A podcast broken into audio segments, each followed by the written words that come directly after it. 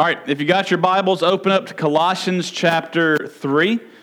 Uh, we're going to be in verses 15 through 17 as we kind of continue this idea of pursuit. Uh, back in Colossians chapter 3, verse 1, we saw the verse that says, If then you have been raised with Christ, seek the things above where Christ is, seated at the right hand of God.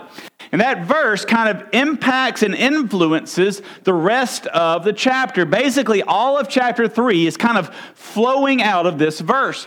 That if we are going to live lives where we are seeking Christ first and foremost, if we're going to live lives where, where the goal of our life, the pursuit, the direction of our life is set on Christ, what does that look like? So, right after that, we looked at how we have to make the, the choice to follow Christ. It is not something that happens by accident or by chance or mystically. It's something that we choose to say, I'm going to uh, walk with Christ. That's going to be my goal. We then talked about how we are to fight against sin. He talked about putting off that which was earthly and putting to death the sin in our life, that it is to be. Um, fought against, wrestled against, that we agree with God that sin is bad, so we strive to keep it from our life through Him. And then for the last, I guess, three weeks, we've been looking at this idea of what do we put on. Starting in verse 12, he told us that if you're going to put off sin, then this is the stuff that you have to put on. So last week, we looked at some of the character traits that we as believers are to be putting on in our life. He talked about uh, the compassionate heart, kindness, humility, meekness, patience, bearing with one another, um, and forgiving one another, and letting love kind of bind all of that together.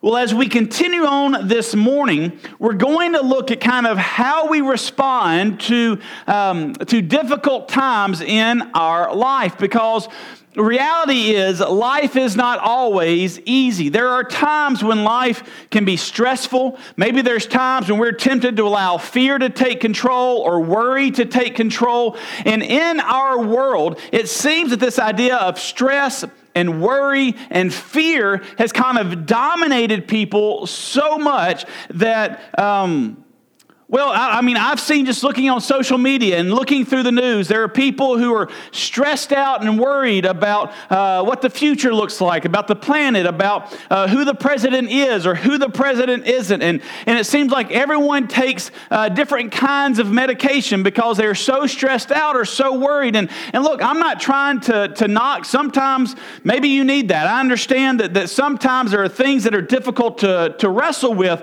But as Christians, what Paul gives gives us right here is he says, basically, in the midst of your worry, in the midst of your stress, in the midst of your fear, in the midst of all of this stuff that can kind of come on you and kind of make you fearful of the future and fearful of what's going to happen next and, and worry so much, as Christians, we have another avenue. As Christians, we have something greater, not only that we can trust in, but as Christians, we have a promise that in trusting in God, that even in the midst of hard times, we can have peace in the midst of those times.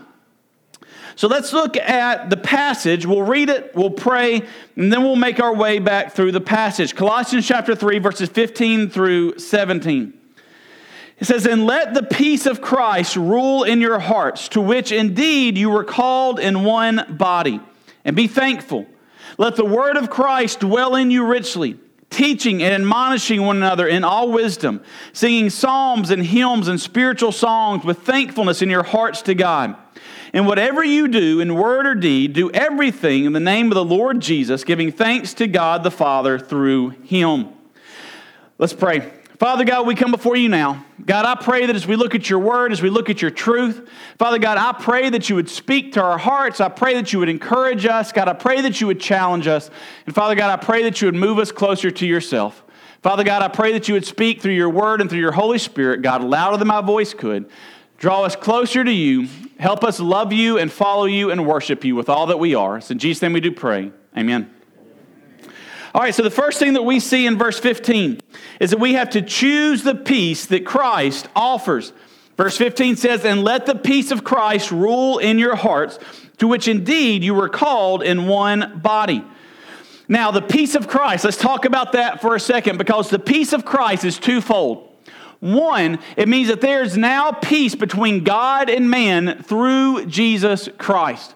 The Bible is clear that sin, the sin of Adam and Eve, the sin that we have all committed, um, has created hostility between God and mankind. We are described throughout the book of Romans and the book of James, we are described as God's enemies. And though, even though we were God's enemies, God still chose to love us. Even though um, we would have joined in with everyone else who cursed and spat on Jesus on the cross, he still loved us and died for us. And it's through the death, the burial, and resurrection of Jesus Christ that we have the option to go from enemies of God to the sons and daughters of God, from there being hostility between us and God to there being peace between us and God. And so the first aspect of, of the peace of Christ is that God, or through Christ, there is now peace between God and man if if we place our faith and trust in Jesus and repent of our sins. If we are God's children, meaning We've repented of our sins. We've placed our faith and trust in Jesus Christ. We've gone through that life change of justification where we've gone from being dead to being alive in Christ. We've gone through salvation, if we've placed our faith and trust in Jesus Christ, the Bible says there's no more hostility between us and God. Now, for those who have not placed their faith and trust in Christ yet, there is still hostility between them and God. But if they place their faith and trust in Jesus, that hostility is gone and there's peace between God and man. So, the first aspect when we think about the peace of Christ is that peace that Christ creates between God and man through the gospel of Jesus Christ, through his death, burial, and resurrection. The second aspect of the peace of Christ is that because because we have been adopted into God's family, because God is now our Father, because of that initial peace that Christ creates through his death, burial, resurrection, and our faith and trust in him, because of this peace, believers can now have peace and live at rest, even in the midst of, of difficult circumstances, even in the midst of trying times. And here's what that means. The Bible never promise us that, promises us that life is going to be easy. It doesn't. In fact, the Bible is, is, clear that we now have an enemy because we are God's children. His desire is to make life as difficult as it can be, hoping to move us away from Jesus. And so we live a life where, just like everyone else, the rain falls on the just and the unjust. Life happens. Sometimes good, sometimes bad. Sometimes we go through trying things. Sometimes there's fears that creep in our life. Sometimes there's situations where life is just hard and life is just difficult. But the Bible promises us that because we are God's children, because we have placed our faith and trust in Him, we can have peace, even in the midst of those trying times, even when our circumstances don't change. And so the question is, how or why can we have peace?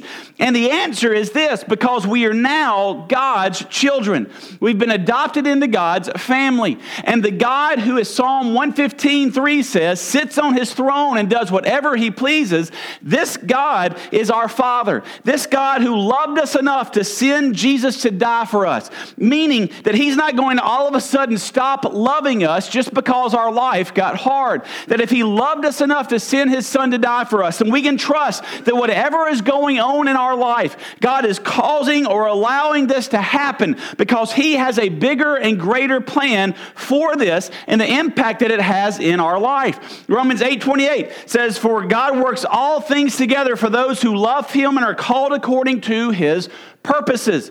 If we are striving to follow God, if we are striving to walk with God, if we are striving to, to, to love God and be obedient to God, we're kind of in this, this, this action of pursuing Christ, setting our mind, our eyes on where Christ is sitting, uh, excuse me, on, above where Christ is seated at the right hand of God. If this is the direction of our life and we are loving God and we have surrendered to Him in salvation, the Bible says that God works all things for our good.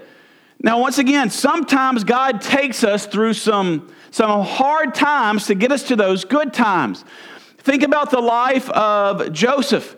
Joseph, who um, was loved by his father and was kind of spoiled above the rest of his brothers, and he was despised by his brothers, so they sold him into slavery. He was a slave, and then even in, a, in, in slavery, he began to kind of rise to the ranks, and he was falsely accused of rape, and he was thrown in jail. And in jail, he was trusted by the, uh, the, the chief jailers, and he ended up being rescued by Pharaoh and becoming second in command over Egypt. That he went through some trying and some difficult times, but through all of that, God had a plan and a purpose for his life that was greater than anything that he went through once he got to the end. Now, that doesn't mean that God's plan is for all of us to become kings and queens, but God's plan, if we trust him, what God has planned is greater than what we could plan. What God has planned is greater greater than what we might go through to get to that point. And so the Bible doesn't promises, promise us that everything's going to be uh, rainbows and roses for us, but the Bible does promise that in the midst of difficult times, we have a God who, first of all, is on his throne and does whatever he pleases, meaning God's in control. There's nothing or no one that is stronger than God or that can usurp his power or usurp his authority. God is always in control 100% forever and always. So we serve a God. Not only do we serve a God, but we have as our Father the God who's in control of all things. We also have as our Father the God who loves us, who is a good Father, who has good things planned for us. And so when we go through these trying times, when we keep our focus set on Christ, when we keep our focus set on God, this peace that we can have in the midst of this comes from the reliance and comes from the fact and comes from the trust in that God is in control, God loves me, and God has a plan and a purpose to work this for my good. And so instead of focusing on the fear, instead of focusing on the worry, instead of focusing on the stress or the doubt or anything else, I'm going to place my focus on Christ. I'm going to place my focus on how much God has loved me through Christ, and I'm going to trust in Him. And the Bible promises that when we do that, the peace of Christ is there to comfort us. The peace of Christ is there to, to get us through. The peace of Christ is there to rule and reign in our hearts over the fear, the doubt, the worry, and everything else that comes with that. So, the peace of Christ. All right, next we have to choose to believe in Christ's peace.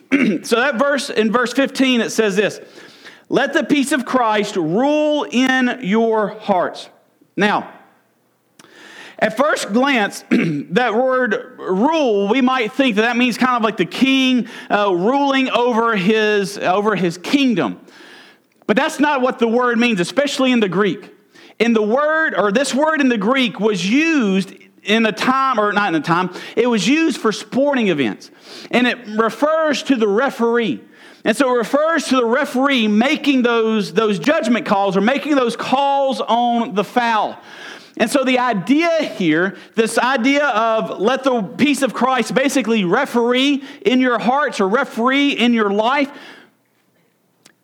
it means we have to come to a place where we are making a decision, where we are making a choice that says, I'm going to trust in Christ. I'm going to trust in His promises. I'm going to trust in the peace that He offers me. I'm going to trust in who God is. I'm going to trust that God loves me over allowing my fear to run rampant, over allowing worry to dominate my life, over allowing stress to dictate who I am and how I respond to people. I'm going to choose, as a referee has to make that choice, as a referee has to make that decision, I am going to choose to follow after Christ. I'm going to choose to follow Him.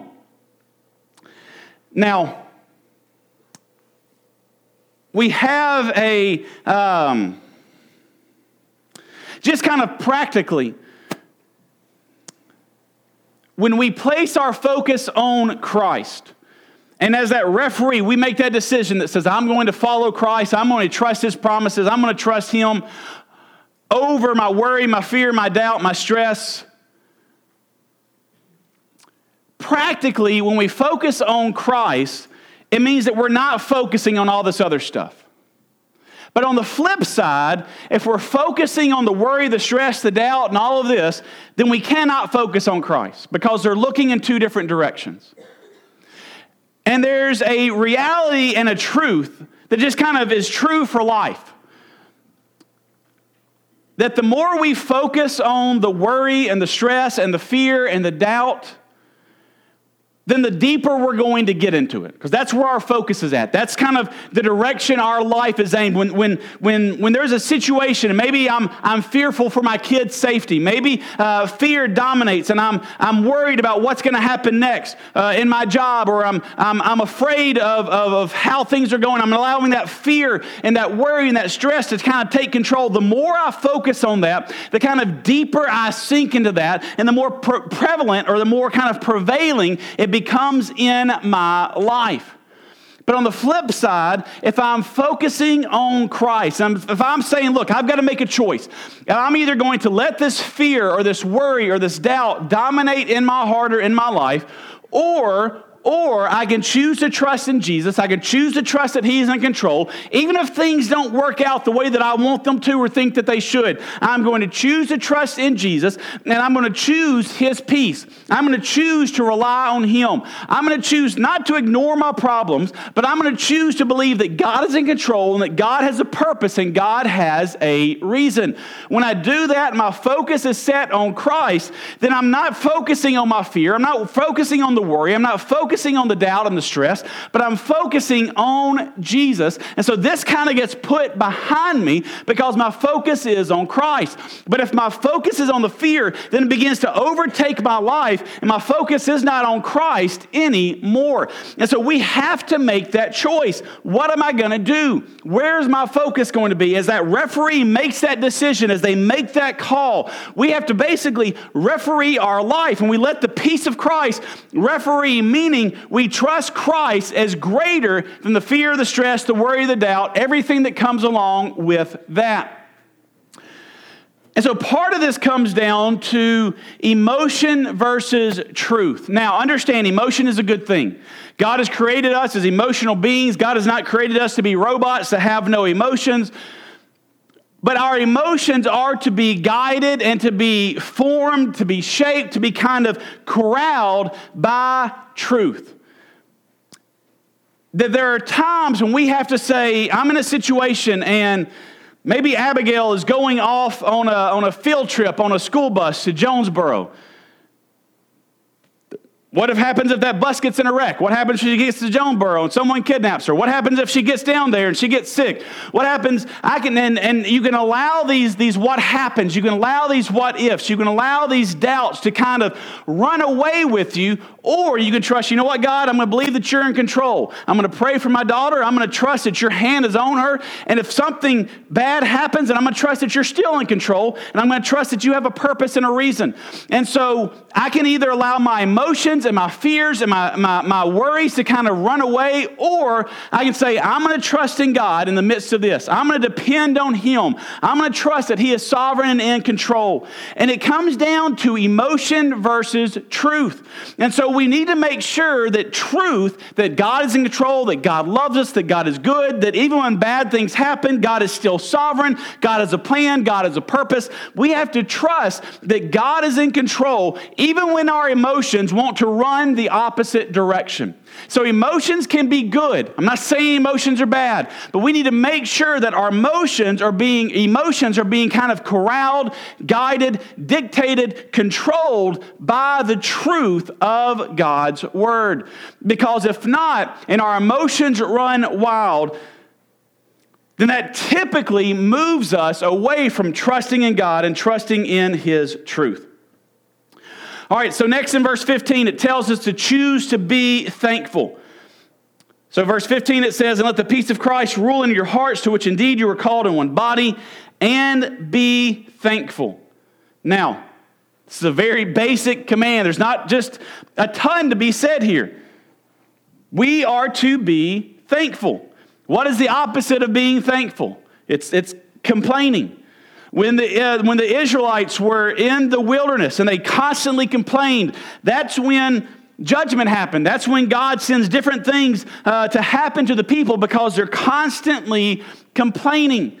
And the Bible is clear that we need to be thankful because complaining, once again, complaining comes from this kind of uh, self centered kind of focus. Complaining comes from this kind of selfishness that says, I'm not getting what I want, or things aren't happening the way that I want them to, or things are harder than I want them to be. So I'm going to complain about this. Whereas being thankful says, I understand that this might be hard, but I also understand that God is in control. I understand that God has a purpose. I understand that God is still on his throne. I understand that God still loves me. And so I'm going to be thankful instead of complaining about whatever is going on in my life.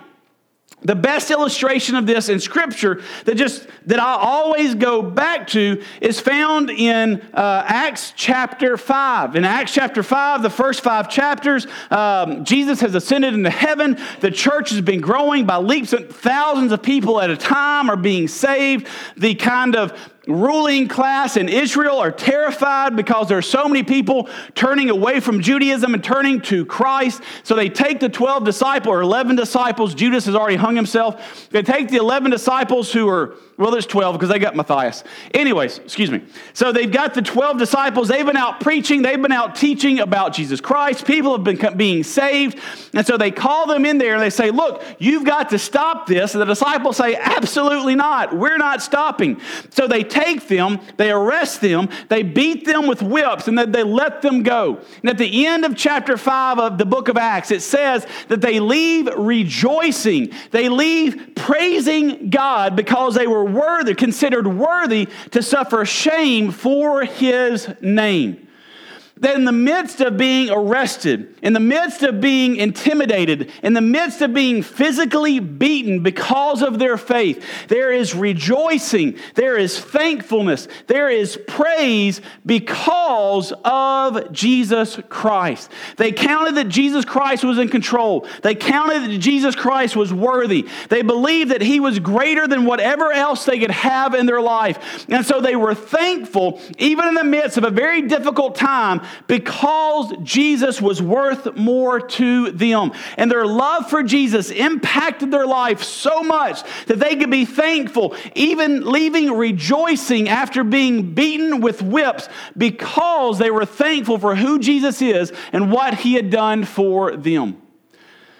When we go through hard times, it is easy for us to complain. It is easy for us to whine. It is easy for us to kind of have those kind of Eeyore pity parties where we just kind of uh, complain about everything that is wrong.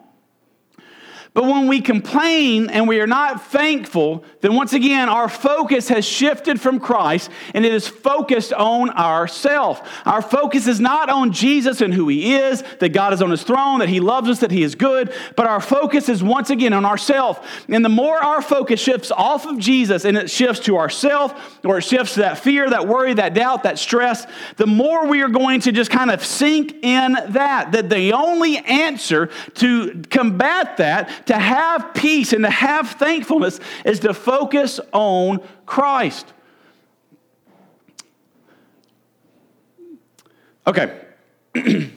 All right, let's go. I was thinking about using another illustration, but we've got 10 minutes left, so and two more points. So let's just keep going. All right, verse 16. In verse 16, we see that our peace and our thankfulness are influenced by our understanding of God through His Word. So verse 16 says this let the word of Christ dwell in you richly, and teaching and, teaching and admonishing one another in all wisdom, singing psalms and hymns and spiritual songs, and thankfulness in your hearts to God.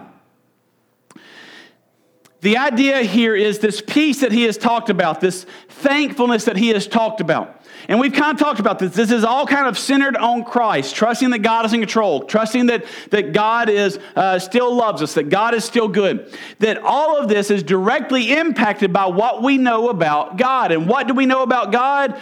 What we know from the Bible. God has revealed Himself, who He is, what He desires, how He loves us, how we are to love Him. He has revealed that through His Word. And so, if we are going to have the faith to trust God in the midst of stress and fear, in the midst of being tempted to complain, then we have to know God's Word and know what God says about Himself through His Word. Now, the words that He uses here in this verse are kind of interesting interesting.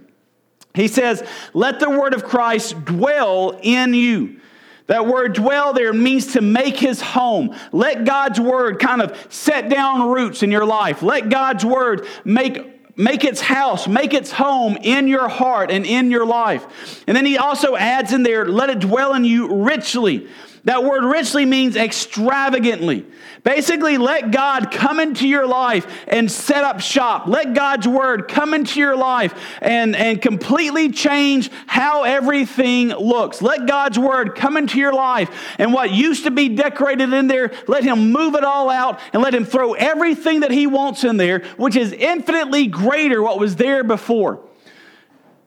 Jessica and I watched these. Um, uh, these home renovation shows on, I think it's HGTV. Um, my favorite one, it's, it's a couple out of Mississippi that have their own show. Maybe it's just because I'm from Mississippi. I don't know. They just seem likable.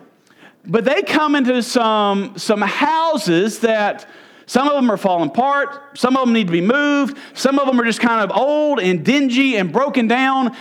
And they come in and they tear out walls and they throw up new paint and they throw in new counters and new countertops. And, and what once was kind of, kind of dingy and just not the greatest looking house, all of a sudden it has new life. All of a sudden it looks incredible. All of a sudden it has more value. All of a sudden the people who are either used to live there, the people who are buying the house, they say, wow, this isn't even the same house. It doesn't even look the same. I can't believe that this is the same place that we had looked at previously.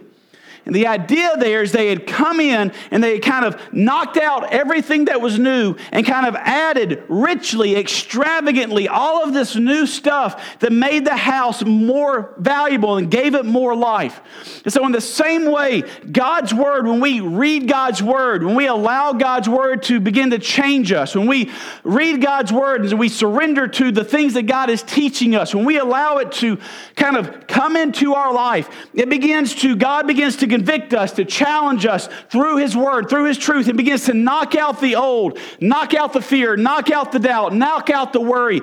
And He begins to set up shop with His truth that says, Trust me, I'm in control. Trust me, I love you. Trust me, uh, I can give you peace in the midst of the hard times because of who I am, because of how I love you, the, because of the fact that I am in control. And He sets up shop extravagantly and richly in our life, and He completely changes who we are. But that only happens when we allow God's word to dwell in us richly. If we are not spending time in God's word, then that does not happen. And so he kind of follows it up with says teaching and admonishing one another. So being in God's word, it kind of directs us in who to be and how we are to live. Singing psalms and hymns and spiritual songs God's word, the more we learn about who God is, the more we learn about who God is and how God works and what God desires for our life, it pushes us to worship God. It pushes us to honor God. It pushes us to trust God. That even in the midst of difficult times, we can have peace by trusting in who God is and praising Him because of it.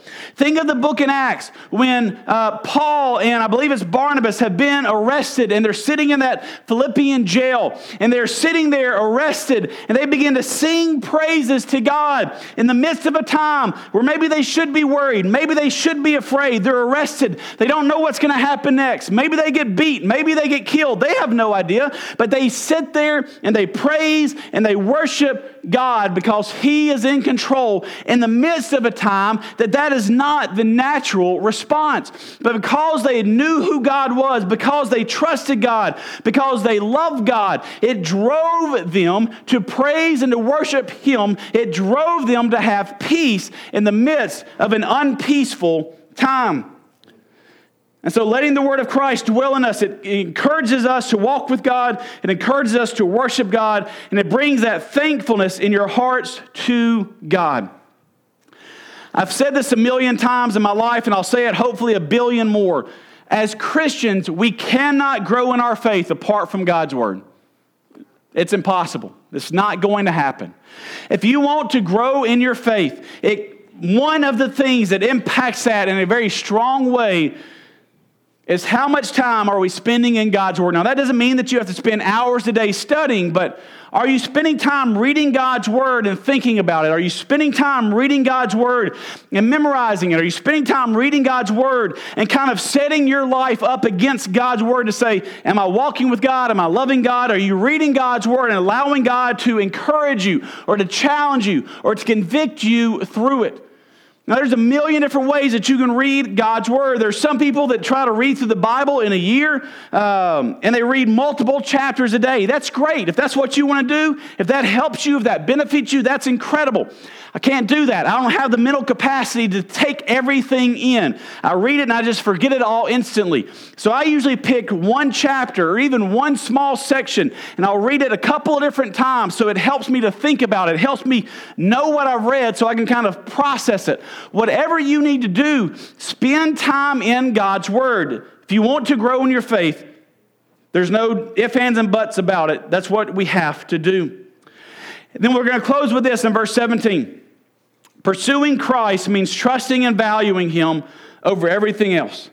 So Paul kind of sums up these first 17 verses in chapter 3, and he says this And whatever you do, in word or deed, so whatever you do, whether you're acting, whether you're talking, basically, this is kind of summing up all of who we are.